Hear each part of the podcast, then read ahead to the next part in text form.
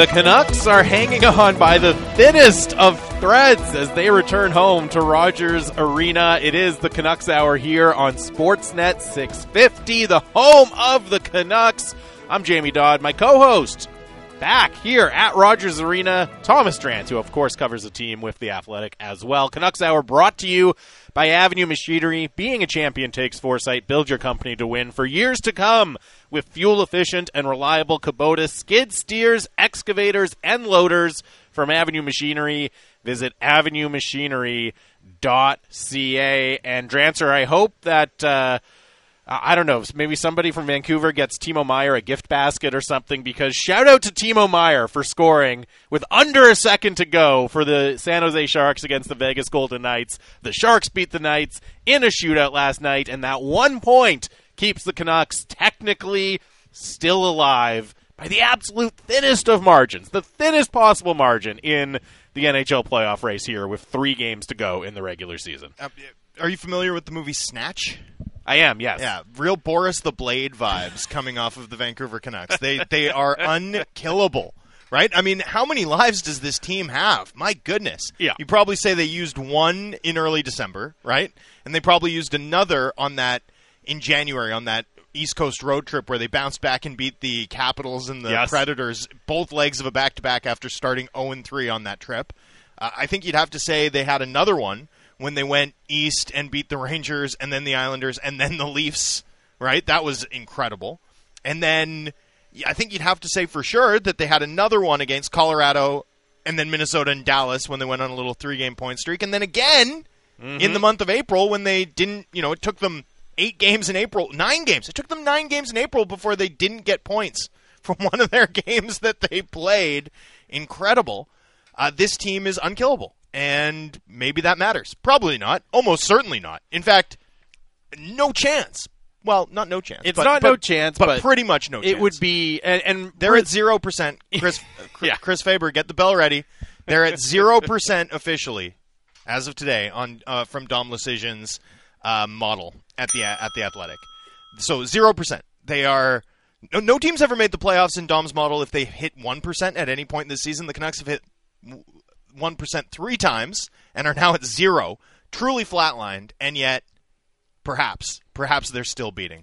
So to walk everyone through the one scenario, and this is where we're at, right? It's like Infinity War or whatever. Yeah, we're in Doctor Strange territory. It's like, amazing. Of all the 14 million scenarios or whatever, there is literally only one scenario where the Canucks make the playoffs. And it is, of course, that the Canucks win all of their games. There are 3 remaining games against the Kraken, the Kings, and the Oilers. They need Vegas to beat Dallas in regulation tomorrow, and then they need both of those teams would then have 2 remaining games, and they could not pick up a point in any of those games. So they need Vegas to beat Dallas in regulation. I can see that happening. And then Dallas is not good, and then outside of that, they also need Dallas to lose their final 2 games in regulation and Vegas, including one against Arizona. And that is there's a lot of flies in the ointment here. How many games do they need Arizona to win? Only one. Okay. Yes, because Vegas doesn't play Arizona. But they also need a win from Chicago, They need a win and from Anaheim. Because Dallas goes Vegas, Anaheim, Arizona, I believe, or Arizona, Anaheim. It might be reversed, but anyways, it's Arizona and Anaheim. And then Vegas goes Dallas, Chicago, and St. Louis, I believe. So you need Anaheim, Chicago, and Arizona all to beat teams fighting for their playoff lives, and you need to take care of your own business, and you got to hope Vegas beats Dallas in regulation. So that is the path. That is the one final pathway that still exists for the Canucks to make it into the Stanley Cup playoffs. And hey, now Vegas and Dallas. I love that they all need to be regulation. Like, you know, it's not just that they need the wins. They need the wins to be in regulation. Now, to be fair, the Canucks don't need to win their games in regulation. No. Because if Dallas is losing out, they already hold the regulation wins tiebreaker over Dallas. But they do need Vegas to beat Dallas in regulation, and then they need no more points. Not a single other point from any of the teams involved. So, yeah, suffice it to say, an extremely, extremely difficult proposition for the Vancouver Canucks. But look, Vegas and Dallas, they drop the puck at 5:30 tomorrow night. The Canucks and Seattle drop the puck at 7 here at Rogers Arena. And that means technically Game 80 of the season, Drance, are here against Seattle. The Canucks will still be alive, at least when the game begins, and we will see what happens in the Vegas and Dallas game. Which does still leave open the very Gallows humor dread that some of our listeners had last week about the Kraken ending the Canucks season. I mean, could you imagine if Dallas does, in fact, lose in regulation to Vegas, but the Canucks season is finally ended by the Kraken? That would be awful. It could happen. It absolutely could happen. 650-650 is the Dunbar Lumber text line. This one comes in. They've used up all of their 9 lives and then some. Get out the golf clubs. And look, that's where this is headed. And it's impressive that they've been able to hang on this long. And even Bruce Boudreau, who's been so relentlessly positive. And when he spoke to the media after practice today at Rogers Arena, you know, he talked a lot about how important that kind of positive never-give-up mindset is to him, like going back to his days as a player even. But even he said, hey, stranger things have happened, and then he kind of corrected himself. Well, I don't know if they have, actually. So even the relentlessly positive Bruce Boudreau kind of recognizes where things stand for the Vancouver Canucks right now. And Marcus and Gibson says, as Jake the Snake once said to Macho Man, crazier things have happened. And I don't know. This would be right up there with one of the all-time... Well, here's the thing, Drancer. It would be one of the all-time miracles from a Canucks perspective in NHL history. It would also be one of the all-time choke jobs from certainly a Dallas Stars perspective when you look at how they're playing recently. But I think you could also argue from a Vegas Golden Knights perspective as well. So it would just have to be an absolutely wild confluence of events for that to happen. And with that perspective, or that with that context, the Canucks, they were back on the ice at Rogers Arena. Unfortunately, our friends at Play Now have taken NHL regular season props to make the playoffs off the board. So the Canucks are off the board from the bookies at Play Now, which is severely disappointing. I really wanted to read a 1-2x number odds, but 25. I mean, what do you think? What would it take for you to be like, that's good value? Right. I mean, probably like 25K. Probably not quite that, but but it would, you're talking about 100 to 1 at least, right? Like it's above that. Oh, way more than that. Like 200 to 1, something like that. At least, yeah. And even then, it's yeah, you're not quite sure. And I think the reason they've taken it off is, I mean, there's a pretty good chance, or at least a decent chance, that the playoff picture is settled one way or another tomorrow, right? Yeah. And that all of the playoff teams are settled, not just that the Canucks season ends, but if Dallas beats Vegas, they're in, and that clinches a spot for LA as well. So it's there. And as Boudreau said to the media today, he was watching. He was excited when Timo Meyer scored that goal to help the Sharks come back. Do you read anything into him bringing up his former colleague, George McPhee, though? He said, oh, boy, George will be mad. That was part of his initial reaction. Because there's a coach in Vegas who one would assume is on a very warm seat. And not just with his goaltender. I'll deal with that in two parts. Okay. I don't think Boudreau brought up George McPhee, who, of course, he worked with in Washington, McPhee now in Vegas. I don't think he brought it up consciously with that in mind to remind everyone, oh, yeah, by the way, this seat might be opened up and I have a connection there. I think it's an interesting reminder for everyone to kind of keep that history and that relationship in mind. And look, we got a lot of other stuff to talk about, too. If you wanted to send a shiver, though, down the spines of people you're negotiating with, not a bad answer. And here's the thing. I've said a few times when we've been talking about the Bruce Boudreau thing. Yeah, I just want to clarify. I don't think he meant it, but as I reflected on the comment and read the tweet again, just as I joined you in the broadcast booth, I said, I didn't understand this context until just now, but this actually feels quite loaded. And it's not loaded intentionally, but no. I do think it's a good reminder that the way the Boudreau conversation has often been framed is kind of from a one-way Canucks perspective, right? Like, how could you not bring this guy back? And I think that makes a lot of sense. I don't really see a lot of logic to Canucks management, taking stock of their coaching situation and deciding to go in a different direction. But the important thing to keep in mind is that it's not just a one-way decision, right? There is a scenario that exists where Bruce Boudreau could choose to go somewhere else. And I know the reporting on exactly, who has what out clause and how does it trigger and all of that has been a little murky, but you do get the sense that Boudreau, if he really wanted to, could choose to go and test the market, and you just look at jobs that could be potentially be available. And with the way the season is ending in Vegas, I know a lot of people have said, oh, you know, you can't hang this on the coach. It's been injuries. It's the way the roster's constructed. It's not DeBoer's fault. But with all the drama and ugliness that is unfolding in Vegas, I mean, I don't know how you bring Pete DeBoer back at this point, to be perfectly honest. And if that job comes open with all of the talent available, with the commitment to winning from ownership, then all of a sudden that becomes an extraordinarily attractive coaching job, especially for somebody who has the career, the track record that Bruce Boudreau does, but is just lacking that playoff success and that Stanley Cup. So, look, it's an interesting kind of tidbit to keep in mind. I don't think it was a veiled message from Boudreau, but look, if Boudreau wants to explore what's out there and that Vegas seat is open, that's a pretty interesting job. Pretty interesting job for any coach. Pretty tempting, yeah. Especially when you have that built-in relationship and trust, perhaps. But, yeah, I mean, look, I don't think there was anything there, but it's certainly a reminder of the stakes ahead and the fact that this organization would be wise to put that to bed as quickly as possible. Hey, want to bring up for our audience, too, that the players and the coaches were wearing the flying skate gear at today's practice.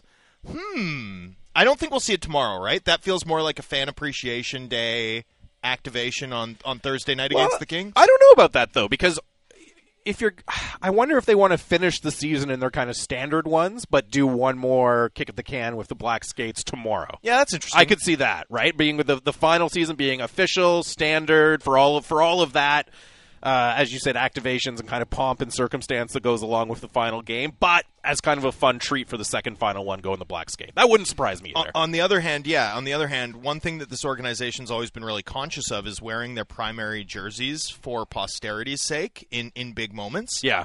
Do you really want Quinn Hughes to break the record and not be wearing your actual jersey? I don't know. Isn't that the biggest moment that can happen now? Is there anything else? I mean, other than them making a miracle run to the playoffs? Yeah, the only one that has, Canucks franchise history tied up with it is that one. There's other interesting markers for players to hit, right? Like J.T. Miller making a run at 100 points, But it's not as if he's the first Canucks player to ever do that. It's not history. It's an incredible milestone for him as a player. Absolutely. But it's not franchise history, right? It's just it's just really good and really impressive for him. So yeah, that's kind of the big, from a team perspective, a historic perspective, that's the one that's still out there. And I mean, that kind of segues nicely into the question of, presumably, and we talked about it, presumably they're not making the playoffs, right? Because of the absolutely absurd set of circumstances that would have to unfold. What else is this final 3 games, this final week of the regular season about for the Canucks at this point? If it's not about, that last-ditch miracle effort at the playoffs. Well, I asked Bruce Boudreau about playing Spencer Martin today because, Demko hasn't been at his best. I'd say it's fair. I watched the Calgary game and I thought, oh boy, that really wasn't Demko's best game. And then I checked the underlying numbers, and the Canucks had allowed 4.5 expected goals against. I was like, oh, man. I knew it wasn't good defensively, but I didn't realize it was that bad. I didn't realize that they were worse against the Flames defensively than they had been against the Ottawa Senators a few days earlier. Anyway, I want to get back to this. I want to get back to last week and doing a little bit of a review of last week in the wake of the Flames game, because I have a theory that I want to run by you. But I think it depends. I don't know that this next 3 games is about much in terms of the big picture if the Canucks are still hunting a playoff spot. If they're hunting a playoff spot, that's the overwhelming story, right? If Tuesday night they win and Dallas loses in regulation, and probably the next night as well, both Dallas and Vegas lose on the second leg of their back-to-back games, which includes, the Canucks counting on an Arizona win. Mm-hmm. So, don't bet the mortgage, right? Seriously, don't. No, do not do that. Do not bet that the Coyotes will defeat the Stars in regulation and the Blackhawks will defeat the Golden Knights. No chance. Even on the second leg of back-to-backs. I was going to say both on the second half of a back-to-back. If you're looking for that silver lining, Drance. Stop. No, my goodness. No, don't bet on it. Will Leonard start one of those games? That's an interesting subplot now. But, if things break their way, both Tuesday and Thursday, the only Doctor Strange path to victory, then Thursday and Friday, it's all going to be about that, right? Yeah. And maybe Friday becomes about McDavid in the scoring race. And that's sort of a discouraging thing to keep in mind is if the scoring race is tight, you're going to get a really hungry performance out of Edmonton as they try and feed McDavid to get that offense. You remember that Sedin game a few years back with the between-the-legs goals? Like, you sometimes get completely dominant performances from teams when they're, you know, trying to take care of their best player and hunting for individual glory. Like, you'll see a team, even though they've got nothing to play for, just absolutely step up. So that's not the, like, Edmonton won't have anything to play for. Like, they're neck and neck, Huberdeau and McDavid. That, I guarantee you, matters not just to McDavid, but to all of his teammates. For sure. And they're going to play hard. They're going to play hard if it's close. So, and it's the second game of a back-to-back with travel for the Canucks. And that's not an easy back-to-back because you lose an hour flying to Edmonton. And Edmonton, I don't know why, but is located like an hour and a half from the airport. So that's a tough back-to-back. That's a tough game. But if the things unfold Tuesday and Wednesday in a selective way that allows the Canucks to, you know, use their 10th and 11th life, then that's going to be the overwhelming story. However, if the Canucks are eliminated, I think there's a lot of interesting things that we could see over the balance of the season. I don't think we're going to see Jack Rathbone. I don't think we should see Jack Rathbone. Leave him to cook. I think it makes sense for him to stay in the American League. He has had two massively disrupted professional seasons. He's playing really, really well right now for a team that's going to the playoffs. Leave him there. There's nothing he can do in two NHL games that's going to matter more for his development than having a really studly playoff run for the Abbotsford Canucks in the AHL playoffs. Leave him. That's not one of them for me. Spencer Martin getting a game, however, that I want to see. Maybe two. I'd love to see him get two. I don't think there's any chance because of how the San Jose Sharks kept the Canucks alive. If things had gone differently yesterday, I think there's a chance he gets two of the final three now, and Boudreau said as much, right? If Martin's playing, that means bad things have happened. So until that's the case, Demmer is playing. Those Demko's are Boudreau's words. Demko's playing three this week if the Canucks have a chance. So, but I do think the moment Demko's out, Spencer Martin will play, and I'm really curious to see if he can sustain the form that he had in his brief cup of coffee with the Canucks at the NHL level. He's played really well for Abbotsford this season.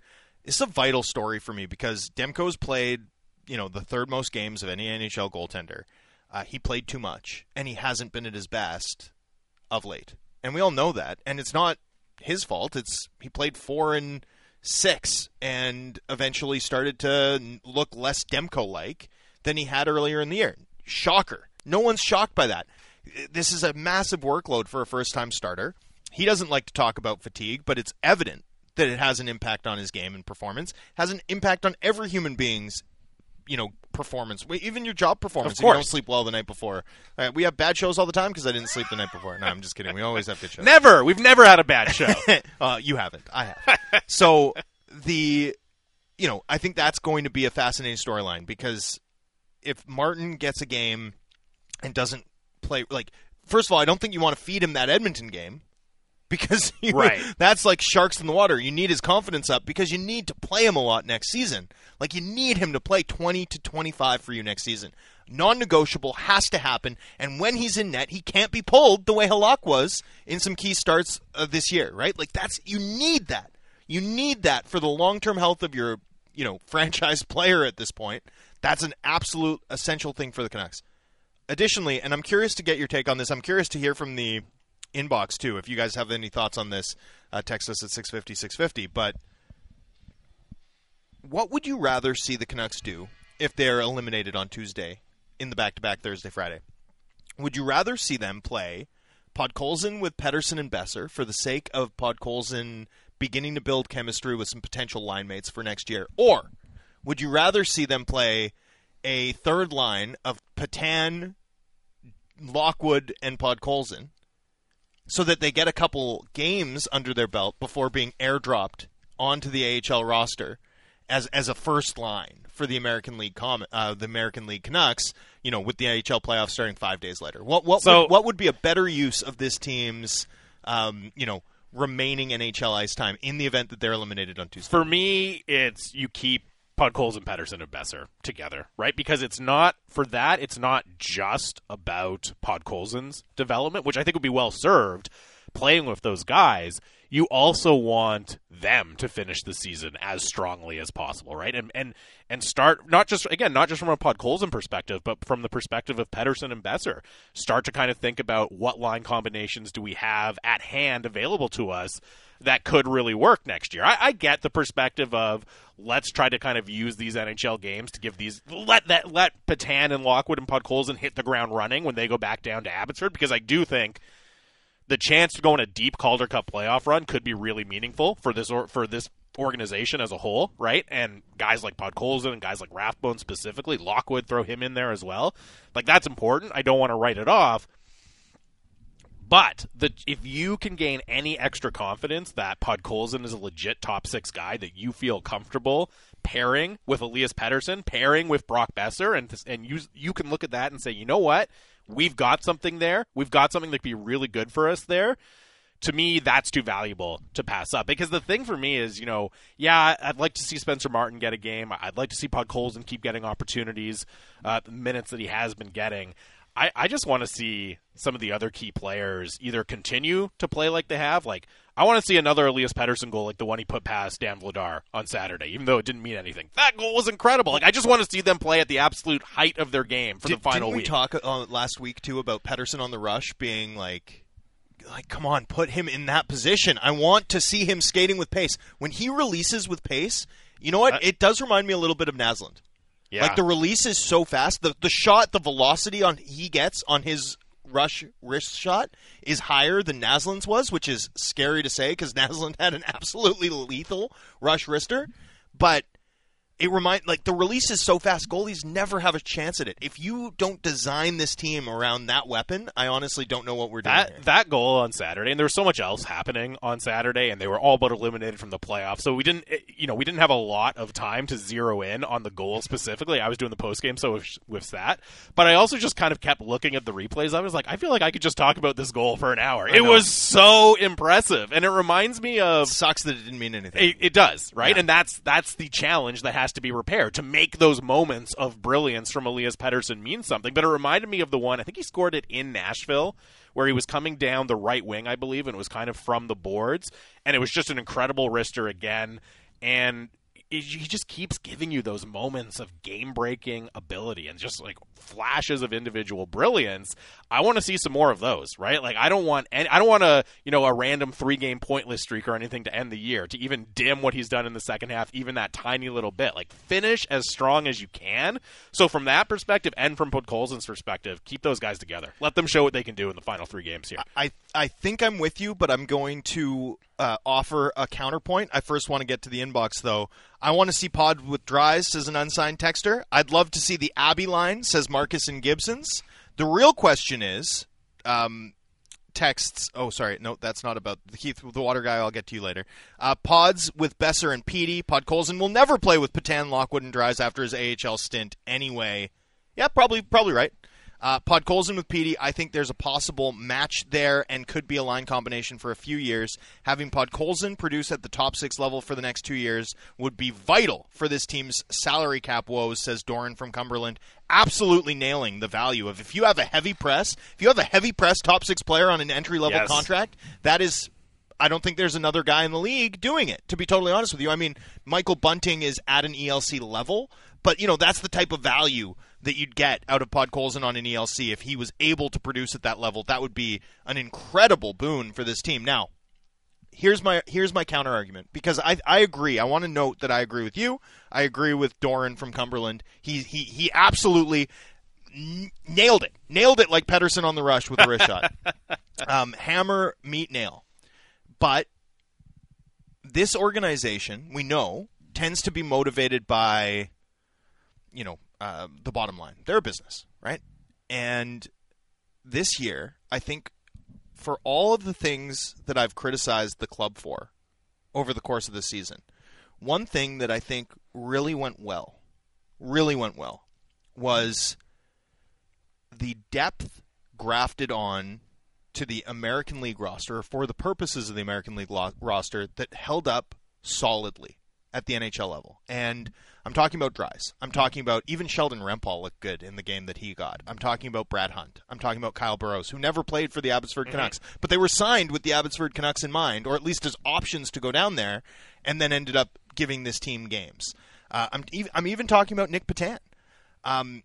You know, this club has, when push comes to shove, been able to rely on getting games at the bottom of their lineup from NHL players, which is distinct, like you know, NHL-level depth players. Don't get me wrong, not everyday NHL players, but NHL-level depth players. And there is a distinction between an NHL-level depth player and an AHL guy that can give you games. And because the Canucks went and luxuriously spent on the Abbotsford Canucks in their very first year in the Fraser Valley, they've raised the floor of the organization. And there's a, you know, advantage that will accrue from taking that approach year after year after year. The AHL is an uncapped league. If you're a high revenue, a big market team like Vancouver is in a hockey context, you can accrue a massive advantage in terms of development time, player recruitment, in terms of coaching development, by having a star-studded, highly compensated American League team, a successful American League team.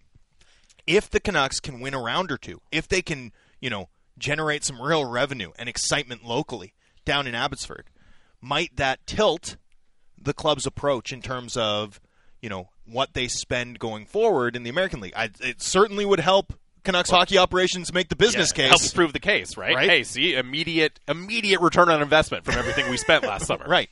And I think that would matter a ton for the long-term health of this organization. I think it would be such a departure from how they ran things in Utica. And it would be such an advantage for this club to have, like, Marley's West out in Abbotsford for years to come. So, you know, while I agree that the surplus value of getting Pud Colson as many reps as he can with two potential line mates who may be his future running mates for years to come, and as particularly mining that surplus value in the next 2 years when the Canucks, you know, cap crunch is going to guide the near-term future of this club, as tempting as all of that is, like, I do still think it's a tough decision. I do still think allowing those guys to hit the ground running in Game 1 of the American League playoffs has to be weighted pretty heavily, because I think there's significant future returns from that as well. Speaking of the Abbotsford Canucks, they're in the final push to the Calder Cup playoffs. Holding down a top 4 spot in the standings means the Canucks will host all the games in the first round best-of-3 series. It would be May 4th, 6th, and 7th at the Abbotsford Centre. For more info and tickets, visit abbotsfordcanucks.ca. And we've got a little something special to give away on the show today as well, Drancer, a 4-pack of Vancouver Discount Golf Cards. Vancouver Discount Golf Card is great for those that want to play golf in the Lower Mainland and Washington State at hugely reduced rates by getting amazing 2-for-1 deals and more. All you need to do is book your tee time according to the rules of the author, present your discount golf card at the participating course when you arrive. That's it. Play some of your favorite courses at great rates, terrific discounts available. Course and offer restrictions apply. So you can get a 4-pack of Vancouver Discount Golf Cards. You got to answer a trivia question, though. As you mentioned, Drancer, Quinn Hughes, right now, he is tied with Doug Lidster for the most points in a single season by a Canucks defenseman. We all expect that he will break it in the final 3 games. So he's tied for that record. Who holds the team record for most power play points in a season by a defenseman? Who holds the Canucks franchise record for most power play points in a season by a defenseman? Text in 650 with the answer. You've got a chance to win a 4-pack of Vancouver Discount Golf Cards. We will tell you the answer. We will choose a winner, and we'll talk lots more Canucks on the other side. It is the Canucks Hour on Sportsnet 650. All right, we have bad shows all the time.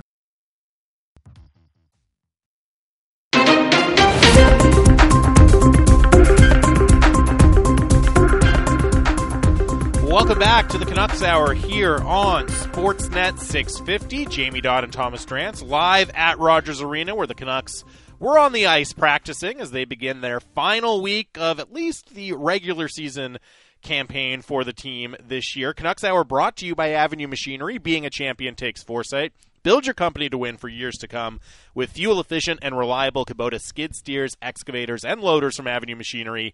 Visit avenuemachinery.ca. admit it, were you worried when we first did the question that and the first we were going to get 0 right answers? The first 15 responses were incorrect. I've done a lot of trivia questions on the station here. This might be the biggest spread of answers. Oh yeah, this is just like a great deep dive into Canucks defensemen of the past. Like just in a row here, we've got Dennis Kearns, Adrian Aucoin, Jeff Brown, Jurke Lume, Christian Ehrhoff. Just an incredible assortment of guys. All really great players. All very talented players. Adrian Aucoin is one of those classic guys who, if he'd played 15 years later, would have been known as one of the best defensemen in hockey. Instead, he had like that 1 year in Chicago where he played like a million minutes. Yeah, that like he sort of got that shine. But Adrian Aucoin was a Fancy Stats all-star before Fancy Stats existed. He was like the smartest guy. Never made a bad play. He would be known as like the way we regard a guy like honestly Chris Tanev, but with a blast. Chris Tanev with shot. An elite shot. That's basically... Really, not a bad player. Really, really good player. Yeah, that's basically who Adrian Aucoin was. It's too bad the Canucks traded him. So the... and by the way, since we're just going down memory lane here, I also think that Jurke Lume is one of the more underrated players in Canucks history. Jurke Lume, do you remember the flat blade? Yes. When I say Jurke Lume's flat blade, do you know what I'm talking about? Yes. Man, Jurke Lume... having a wicked backhand as a defenseman and keeping a flat stick so that he could get it off is honestly one of the most unique, cool things about any player who's ever played for this franchise in my mind. But, and just to remind everyone what the question was, it was Quinn Hughes is tied with Doug Lidster for the most points in a season by a Canucks defenseman. Who holds the team record for the most power play points in a season by a defenseman? And the answer is Paul Reinhart, who had 39 points on the power play back in 1988-1989, the first of back-to-back 57-point seasons for Paul Reinhart with the Canucks in his final 2 years in the NHL. As we speak of, talented defensemen to play for this franchise, it was only the 2 seasons, but 57 points in back-to-back years, not bad. Not bad at all for Paul Reinhart. Another kind of under-the-radar, forgotten guy, I think, in a lot of respects. Marilyn. Prolific on the power play and... siring NHL players. Future NHL draft picks. And sure. and also, I think he's had a very successful investment business post playing career. So there you go. So well done, Paul Reinhart. Shout out to Paul Reinhart. And Marilyn from North Van had the correct answer. One of the handful. Now I will say, as what always happens is you can tell there's some people that just guess the first thing off the top of their head and text in right away, and those are often wrong. And then as the minutes progress and more people have access to Google and are able to Google the answer, you start to see more volume of right answers. But Marilyn was one of the first to get the answer right. So she wins a 4-pack of Vancouver Discount Golf Cards, and we will be giving away a 4-pack of those discount golf cards every day this week here on Canucks Hour, so make sure you tune in. We'll have some more fun and hopefully challenging trivia questions. Oh, I'm ready. Yeah, who's the Canucks all-time leader in even strength points for a defenseman? Ooh, can you guess? Drancer will get into his laboratory. The answer will require, here's a tip for you, the answer will require Chris Faber to lean heavily on the bell. Yeah, he'll dig up some diabolical trivia questions for us this week. Let's go. The hardest trivia questions ever to win. Well, you know what? That's appropriate for a golf discount card, right? Like you have to be in the moment. You have to be focused. If one shot doesn't go your way, you have to bounce back. Same with how difficult these trivia questions are going to be. Right. I did also want to give a shout out.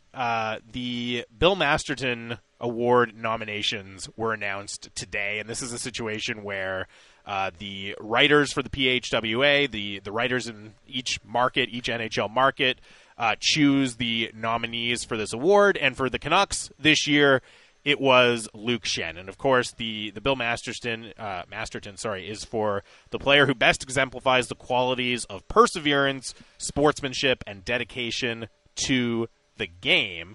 And I wanted to just take a moment, first of all, to applaud Luke Schenn and recognize that he's the nominee for that award.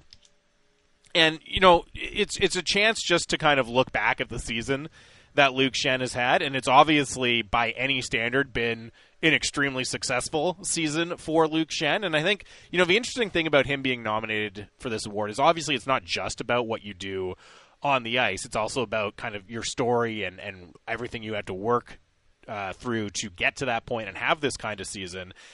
And Luke Schenn has been really, really open with the media and with fans this year, talking about kind of the process of reviving to a certain extent his NHL career over the last few seasons. He's had some really interesting, candid things to say, and it's just been an absolutely perfect fit between player and situation here for Luke Schenn. You know, I know there was some talk at the deadline. Okay, teams would be interested in acquiring his services. He offers a lot to a contending team. Obviously, ultimately, they decide to keep him, and it's hard to argue with that too much when you see how he's fit, the character he's brought, the resilience, all of that, the money he's making. I mean, it's just the nomination, just another kind of another mark on the resume for Luke Schenn and what's been a really impressive return to Vancouver here. So Luke Schenn won back-to-back Stanley Cups with the Tampa Bay Lightning and had an opportunity to remain there, but he loves the game so much that he really wanted to seek out an opportunity where he could play an everyday role. And so he comes to Vancouver, and Vancouver also signs 5 right-handed defensemen the day they signed Luke Schenn. And coming out of training camp, he was out of the mix. He wasn't in the top 6. Even with Hamonic out and away from the team, you know, Schenn found himself behind Kyle Burrows in the depth chart and wasn't playing an everyday role to open the season. He was a regular rinse. He was not skating every day. It didn't look like it was going to work out. And I think there were some tough moments. I think there were some candid conversations internally. And Schenn, by all accounts, was just through it all an absolute professional, a hardworking, team-focused guy. Super good to deal with from a media perspective, and just kept coming. And right now, he's cemented himself as a top 4 blue liner on this team. He's been in that role for 35 games. The team's had enormous success with him there. He's an absolute fan favorite. He's the toughest guy on this team. Mm-hmm. He's a good complement with Quinn Hughes, even though I still think ideally he's, you know, a 6'7" guy on a really good team. He's played exceptionally well for the Canucks this season. He's been a great signing, a great find, and obviously exemplifies a lot of what this organization wants from their players, as you can tell when you hear guys like Patrick Alvine discuss it with them. Some really strong nominees this year in the Masterton field. Josh Morrissey overcame the offseason death of his father, Tom, to cancer, had a career year, has been raising money for cancer care throughout the season. I think he's going to probably be a finalist. He certainly deserves to be. Kevin Hayes, of course, had off-season surgery, but then, of course, lost his brother tragically, during the off-season. And then, of course, Carey Price. And I think Carey Price is, struggles this year, his absence this year, the fact that he was able to get back into the net for the Montreal Canadiens. Those are the types of players for whom this award is designed to recognize. There's some really strong candidates, 32 really strong candidates, but those 3 jump off the page to me when I peruse it as guys who are just, have been through a lot this season and have, persevered, continued to play hard, continued to show their love for the game, which of course is what the Masterton Award is designed to recognize. Masterton, of course, it's the PHWA's award. It's taken very seriously, and congratulations to Luke Schenn, deserving nominee from the Vancouver chapter. With this award, it's obviously the ultimate winner. That's an incredible honor, and that's important. But it's also just about having an opportunity to recognize and acknowledge the 32 nominees as well. So again, congratulations to Luke Schenn and all of the nominees for that award. 650-650 is the Dunbar Lumber text line. Keep your thoughts and questions coming in. And I wanted to read this text that came in a little bit earlier, right around when we were doing our trivia. And it's unsigned, but it says, how does this management group balance the need to perform surgery and construct a better roster and the possible pain that comes with those changes with the need to avoid recreating a cultural situation like what happened after the bubble and going into the 2021 North Division season? The texter says it's clear that 2021 did create scar tissue, and with key players either entering into or in mid-prime years, the growing pains excuse rebuilding teams use won't cut it anymore. As Drance always says, winning builds culture, and this team needs a lot more of both. And that is a very interesting question to me, Drance. Just the idea of sitting down and intellectually recognizing that you might need to make some really difficult decisions. You might need to part with some players that are really key parts of what the team does on the ice. How do you sell that not just to a fan base, which is extremely rabid and wants to win, but also to your key players? How do you sell that and make sure that even as you're doing this kind of large-scale surgery potentially, you are still building that culture and making sure everyone is pulling in the same direction?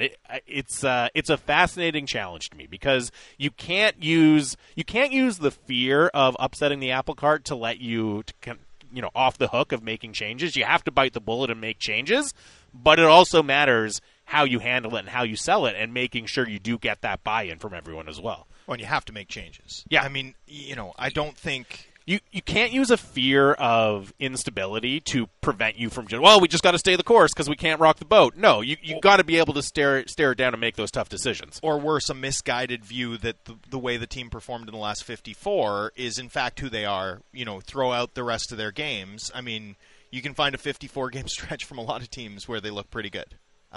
You have to do it over 82.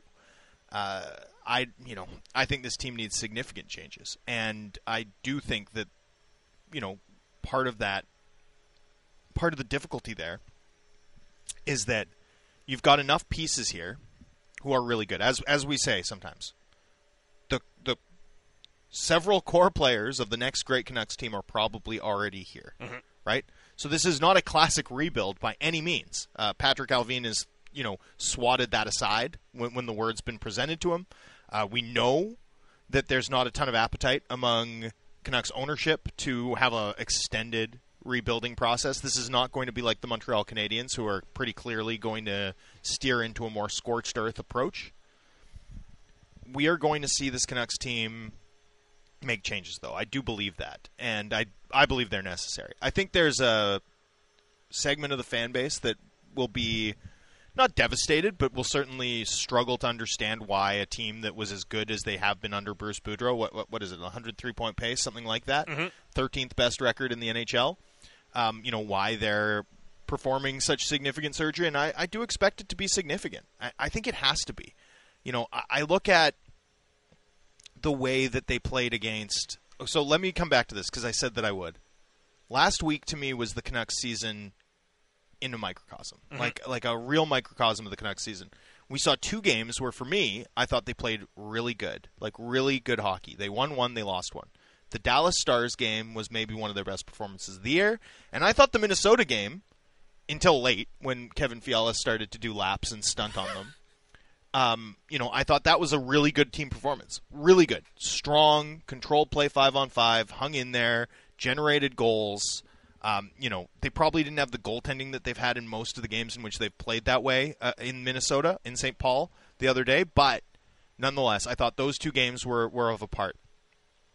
And then you come to the games in Calgary and against Ottawa here. And I thought that was the worst version of the Canucks that we've seen occasionally this season, certainly on that 7-game homestand that kind of cost them a playoff spot, in addition to the slow first 25 games, obviously. That's the headline reason for why the Canucks didn't make the playoffs this year. But I think a secondary reason would be that 7-game homestand and their performance against some moribund clubs, where all of a sudden teams just get whatever they want in terms of the club's defensive structure. Like, it disappears. You can still see the team working, by the way, through those, right? It's just they're working as individuals. It looks scrambly. The game opens up, and they just surrender so much more than they generate. And I felt like we saw that team play two games last week. So it was like, almost the good and the bad all at once. And the good and the bad that we've seen all season all at once, all in a one-week tableau that, kind of ended the Canucks season, even though I suppose they still have one path to the playoffs. All but ended it. And so, I do think you have to be rational enough to look at this Canucks run and say, okay, there's some really good individual pieces here. There's some really intriguing young core pieces here There's definitely a franchise goaltender. There's probably a franchise center, and it's number 40, by the way. And there's pretty clearly a franchise defenseman. That's a good core. Like, if you're pitching a tent, those are the four. Well, pitching an actual tent. That's the four. That's three pillars that you want. Like, that's what you want. You throw in like a big game second line centerman. There you go. That's you've got something to work with. There's something malleable there that you can build around. So this is probably not a you know, race to the bottom and land Connor Bedard situation. Probably not. Although I still think they should consider it. It's just we'll talk about this. Yeah. We have all options. Yeah, we do. But I'm just saying, Bedard's such a good prospect and such a big Canucks fan that I don't think you can ignore it. I'm just saying. So yeah, but Tyler Mott's not here anymore. So I know that's too bad. Well, he's a free agent. That's a good point. That's a good point. So anyway, you need to.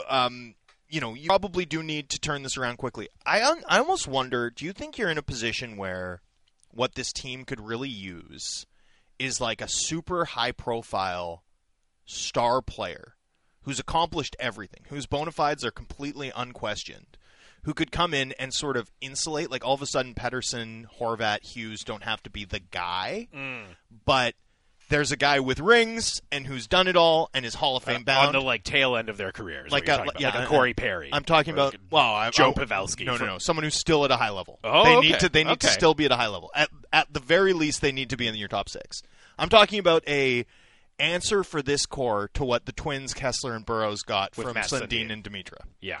I almost wonder if that's what you kind of need. Well, I mean, Rutherford and Alvin have ties to Pittsburgh. Geno Malkin is a UFA. I don't know if that's plausible, but when you just list those attributes, that's a guy who comes to mind, right? Who's getting it done at a high level and has about as impressive a resume as you could possibly have in the NHL, and who has ties to key members of this organization. Very interesting. And the other guy I sort of wonder about, because I think you could get an asset for him, like to take him on, particularly because this team's got some significant things that they'll have to hurdle, and they're an elite team, and they're in win-now mode. But, Faber, do you have the bell ready? Florida Panthers forward Patrick Hornquist, who also has ties to Malkin, to Malkin as his former line mate, but also to Alvin and Rutherford. Hornquist has 1 year left at 5.2. The Florida Panthers are going to have to extend Mackenzie Weegar and Jonathan Huberdeau probably this summer. Those are vital pieces. That's a top-line forward and the NHL's leading scorer at the moment. So there's some work to do. Now, those guys have a year remaining, so it's not like they're – but, I do think that that's coming. I do think that there's an opportunity there. Hornquist has had a huge impact on the young guys in Florida who have all leveled up. He's one of the most competitive guys in hockey, an excellent net front guy, right-handed shot. He's not fast anymore, but he's still playing for a Panthers team that's had to jettison really good players over the course of the year because they didn't have minutes for them, like Frank Vetrano, who's now like scoring at a 30-goal pace in New York, and Owen Tippett, who they couldn't even find minutes for, but who's clearly an NHL caliber player. So, I sort of wonder about, that addition as well. Like, those are the types of bringing in some guys with stature, some guys who've done it all, who have rings, who've seen how it works, who could insulate, I think, the young guys a little bit, but also, bring a sense of how to do it the right way to this club. I think I kind of think that's where this core group is at, where they need that type of influence in the room. If they're going to, because this franchise is only going as far as Pettersson and Hughes and Demko and, Bo Horvat potentially can take it. We've seen, like, as much as we all like to use the coaching change as the demarcation point of this season, and we should, I'm not saying we should ignore that split, I find it very difficult to get over the likelihood that this season is probably better split between the first 41 games when Pettersson. Yeah, when Pettersson had 6 goals, and the latter, well, it's really the first 34 games where Pettersson had 6 goals and 17 points, 0.5 points per game. And since, where he's got, 25 goals in the 38 games since, and I think, it's 26 now, and, is well over point per game. Like, for me, that was what changed in the second half more than anything else. It was that Pettersson started to win games individually, started to break games reliably for this team. for me, and we talked about this on Friday, everything needs to be done to make sure you're getting, you know, Pettersson to do that, to have his Huberdeau season, to have his season where he levels up and becomes a different player, to have his JT Miller season, right? The way that this team's built right now, you know, I do think there's going to be significant surgery to get to that point, and I don't think you can ignore the intangible cultural side of it either, which is, you know, bringing in the guy who can teach them how to do it the way Sundin did 10 years ago. Has the way, and who has the weight and the talent still as well. Still, to be a contributing key member. You don't bring in leadership on your fourth line. The Canucks did that 5 years ago. It didn't work. And actually the scars of that decision are still present as the club has a ton of money inefficiently committed as a result of getting rid of it on the back end. They sort of compounded that pain this offseason. So, you know, finding a way to do that, whether it's the big guy you mentioned, you'd be interested to see his impact on Podkolzin, eh? Woo! But that would be this is very pie in the sky at this moment of time, but that would be just a fascinating decision. I hadn't even considered it, but I mean it's an interesting one. And then